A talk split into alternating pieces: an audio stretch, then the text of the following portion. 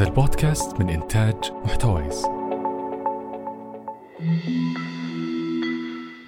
كورونا كورونا كورونا كورونا. وين ما تروح وين ما تجي. الجوال التلفزيون الأخبار الكل حولنا جالس يتناول نفس الموضوع ويتكلم فيه. واليوم بالذات جاء دور بودكاست قرش يمسك المايك ويتكلم عن الكورونا. لحظة لحظة لحظة لحظة لحظة. لا تقفلوا الحلقة. والله ما بنقول لكم جلسوا بالبيت ولا تطلعون ولا راح نذكركم بالكمام والمعقم. بعيدا عن الناحية الصحية وزيادة الحالات المصابة اللي جالسين نراقبها كل ساعة ودقيقة وثانية من فيكم جرب يراقب هبوط الاقتصاد اللي وبكل أسف على شفا جرف حفرة. ممكن هالمعلومة تكون صادمة للبعض ولكن هل عندكم خبر أن الضرر الاقتصادي يفوق الضرر الصحي؟ بس قبل لا نبدأ الحلقة رسالة من راعي الحلقة.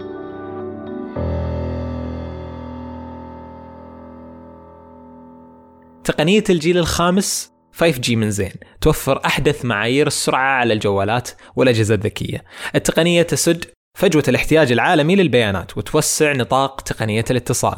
بكذا تتعدى تقنية الجيل الرابع وبجدارة. تقنية الجيل الخامس 5G من زين عالم جديد. تفاصيل الحصول على الخدمة في وصف الحلقة.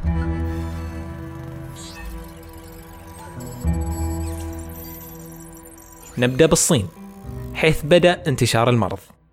مستعدين ترجعون معي بآلة الزمن لورا؟ تحديدا أواخر العام 2002 وبداية عام 2003 في وقت انتشار مرض آخر كان يدعى مرض السارس.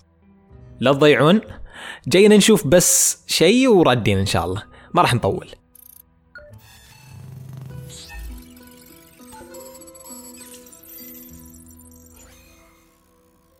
هل تسبب انتشار مرض سارس في الضرر الاقتصادي ذاته اللي سببته الكورونا الحين؟ لما نطالع في الأرقام ونشوف التأثيرات الاقتصادية نكتشف أنه ما كان التأثير بهذا الحجم. مع العلم أنه مرض سارس كان مرعب بنفس الرعب اللي سوى مرض كورونا. لكن السبب يعود إلى أن اقتصاد الصين بالأمس اختلف عن اقتصاد الصين اليوم. كذلك الاقتصاد العالمي ككل اختلف. الصين بالأمس في وقت انتشار السارس كانت تمثل أو تعادل في الاقتصاد العالمي مجرد 8%. أما اليوم فهي تمثل 19%. تقريبا 20% من اقتصاد العالم، خمس اقتصاد العالم قاعد بس في الصين. أي الفارق 11%. ولكم أن تتخيلوا فرق التأثير. لا ننسى تداخل الصين مع أوروبا وجميع أنحاء العالم تقريبا ولهذا اقتصاد الصين جر مع اقتصاد بقية الدول للسقوط في ذات الحفرة. لما نجي نتبع انتشار المرض وتأثيره الاقتصادي بنشوف أن من أوائل الدول اللي تأثرت اقتصاديا كانت إيطاليا.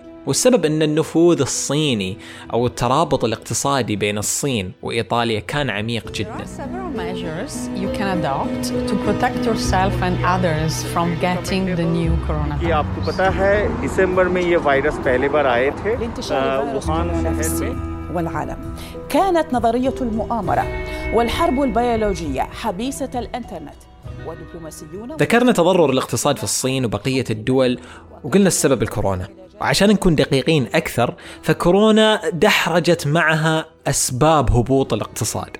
أهم واحدة من بينها طبعا هو تقليص الحركة الإنتاجية أو ال production movement تحديدا في الصين ومن ثم في العالم كله. أي أن الشركات والمصانع توقف عملها بسبب أخذ الحكومة والشعب الاحترازات الوقائية لتفادي المرض. كل واحد يجلس بالبيت لا حد يطلع انتبه ظروف العمل تعطيل المدارس وغيرها وغيرها وغيرها. هذه كلها بالنهاية أثرت على ال production حق البلد نفسه أو الإنتاجية في البلد. طبعا وكما نعرف أن أغلب دول العالم تقوم بالعديد من عمليات الاستيراد من الصين. المصانع بالصين بالطرف المقابل توقفت عن إنتاج المواد الخام قطع غيار السيارات الأجهزة وغيرها من المنتجات.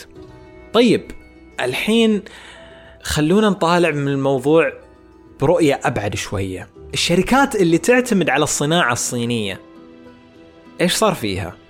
اللي راح يصير إن هذه الشركات راح تؤول بالسقوط. ويلي سقوطها؟ سقوط البنوك اللي تمول هذه الشركات. ويليه أيضا سقوط القطاعات الأخرى المعتمدة على تمويل البنوك. تتذكروا أحجار الدومينو؟ لما تلمس واحدة الكل يسقط. وآخر حجر راح يسقط في النهاية هو قيمة العملة.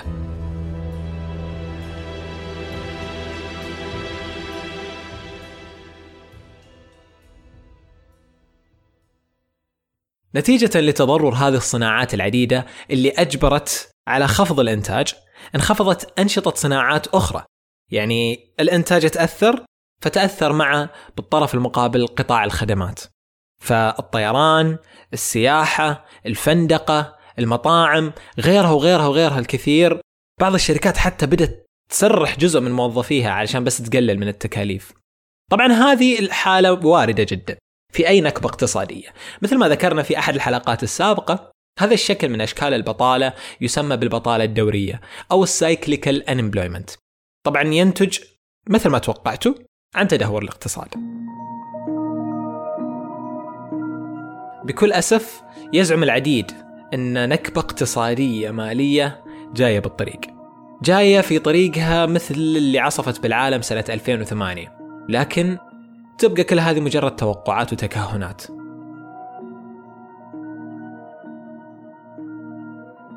ارجعوا الحين خلونا نرجع آلة الزمن. شبعنا من 2002 و2003 هيا لنعد إلى سنتنا الكبيسة 2020 تعرفون المثل اللي يقول مصائب قوم عند قوم فوائد إي نعم. في شركات قاعدة تتزايد أرباحها بشكل كبير. ونقدر نقول أن انتشار الكورونا عاد عليهم بالفائدة. الجهة الأولى وبكل جدارة تطبيقات مشاهدة الأفلام. الكل جالس بالبيت ويتحاشى الطلعة. اللي صار إن جالسين نعامل نتفليكس معاملة ثلاجة أي وقت نحس نفسنا فاضيين؟ نفتحها ندور أكل حتى لو ما عندنا سالفة. تليها بالدرجة الثانية شركات وتطبيقات الرياضة. طبعا اللي ما يدري أصحابنا محبي الرياضة اللي يعتبرون الجيم بيتهم الثاني جالسين يتفادون الذهاب إلى إلى الجيم. فالنتيجة هي زيادة الطلب على المعدات الرياضية وأيضا لوحظت زيادة استخدام التطبيقات الرياضية لمتابعة دروس اللياقة البدنية عن بعد. أما بالنسبة للطرف الثالث وهذه طلاب الجامعات واثق أنهم يعرفون ذا الشيء. أسهم شركات اتصالات الفيديو. ارتفعت أيضا. فتحاشي خروجنا من المنزل يجعل احتياجنا لاستخدام هذه البرامج ضروري جدا للتواصل والإنتاجية. طبعا رابعا ازدهرت أعمال شركات تصنيع اللوازم الطبية بشكل بديهي جدا مثل الكمامات القفازات المعقمات بسبب زيادة الطلب على منتجاتها من قبل المستهلكين. أتوقع أغلبنا سمع هذا الموال اللي يقول هذول نصابين لأنهم جالسين يرفعون الأسعار علينا لما شافوا الناس تحتاج هالمنتجات. Well this is the market هذا السوق. مثل ما ذكرنا إن السوق عبارة عن طلب وعرض وكل منهم يأثر بالآخر. فاللي صار يا طويلين العمر بعد زيادة الطلب بشكل مهول جدا على هذه المنتجات الصحية أصبح العرض ما يغطي الطلب بشكل كافي. وهذا ما تسبب في زيادة الأسعار اللي جالسين نتحلطم عليها وقت سوالفنا عن الكورونا لكن ترى مو كل شيء زاد سعره تحديدا نشير بإصبعنا إلى اللطيف الظريف الرهيب الذهب الأسود حبيب الشعب البترول خلال الأسابيع الفائتة تدهور سعر النفط إلى أسوأ حالاته. طبعا في أسباب كثيرة لكن من أهمها أن الصين تعتبر واحد من أكبر مستهلكين النفط. يقال أنها تستهلك 50% من الإنتاج العالمي للنفط. مع زعزعة الأوضاع وتوقفها عن التصدير والاستيراد طلب على النفط بدأ يتراجع. وبعد لا ننسى كون أغلب العمليات تعطلت بسبب الحجر الصحي أدى هالشيء إلى قلة حركة المركبات بشكل عام. فقل بشكل مقابل استهلاك الوقود. بالمختصر انخفاض وارتفاع أسعار بعض المنتجات في كلا الحالتين نتج عن زيادة أو نقصان في الطلب.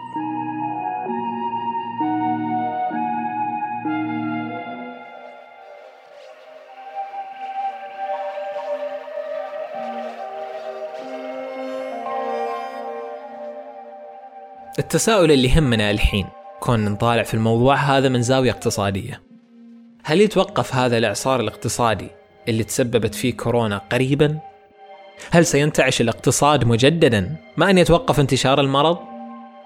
وما هو أسوأ ما قد يحدث من الناحية الاقتصادية لو لا سمح الله انتشر المرض لفترة أطول الكل جالس يضرب أخماس بس داس ويحاول يتوقع إجابات لهذه الأسئلة لكن من الصعب جدا توقع ما سيحدث الكل عارف أن فيروس مثل كورونا راح ياخذ وقته ويختفي مثل ما حصل مع سارس وغيره من أنواع فيروسات الإنفلونزا. لكن كم راح ياخذ لين يختفي؟ بالنهاية نرجو من الجميع أخذ الحيطة والحذر. إذا ما قدرنا نتحكم في علاج المرض نقدر نتحكم في انتشاره. لما نصف مع بعض. ونتعامل مع الموضوع كأمانة بيد كل واحد مننا. أفصح وأفحص. وبلغ عشان نحد من مساوئ هذا الرعب. نتمنى للجميع السلامة. ونقول إن شاء الله ترجع الأوضاع أحسن مما كانت بأقرب وقت.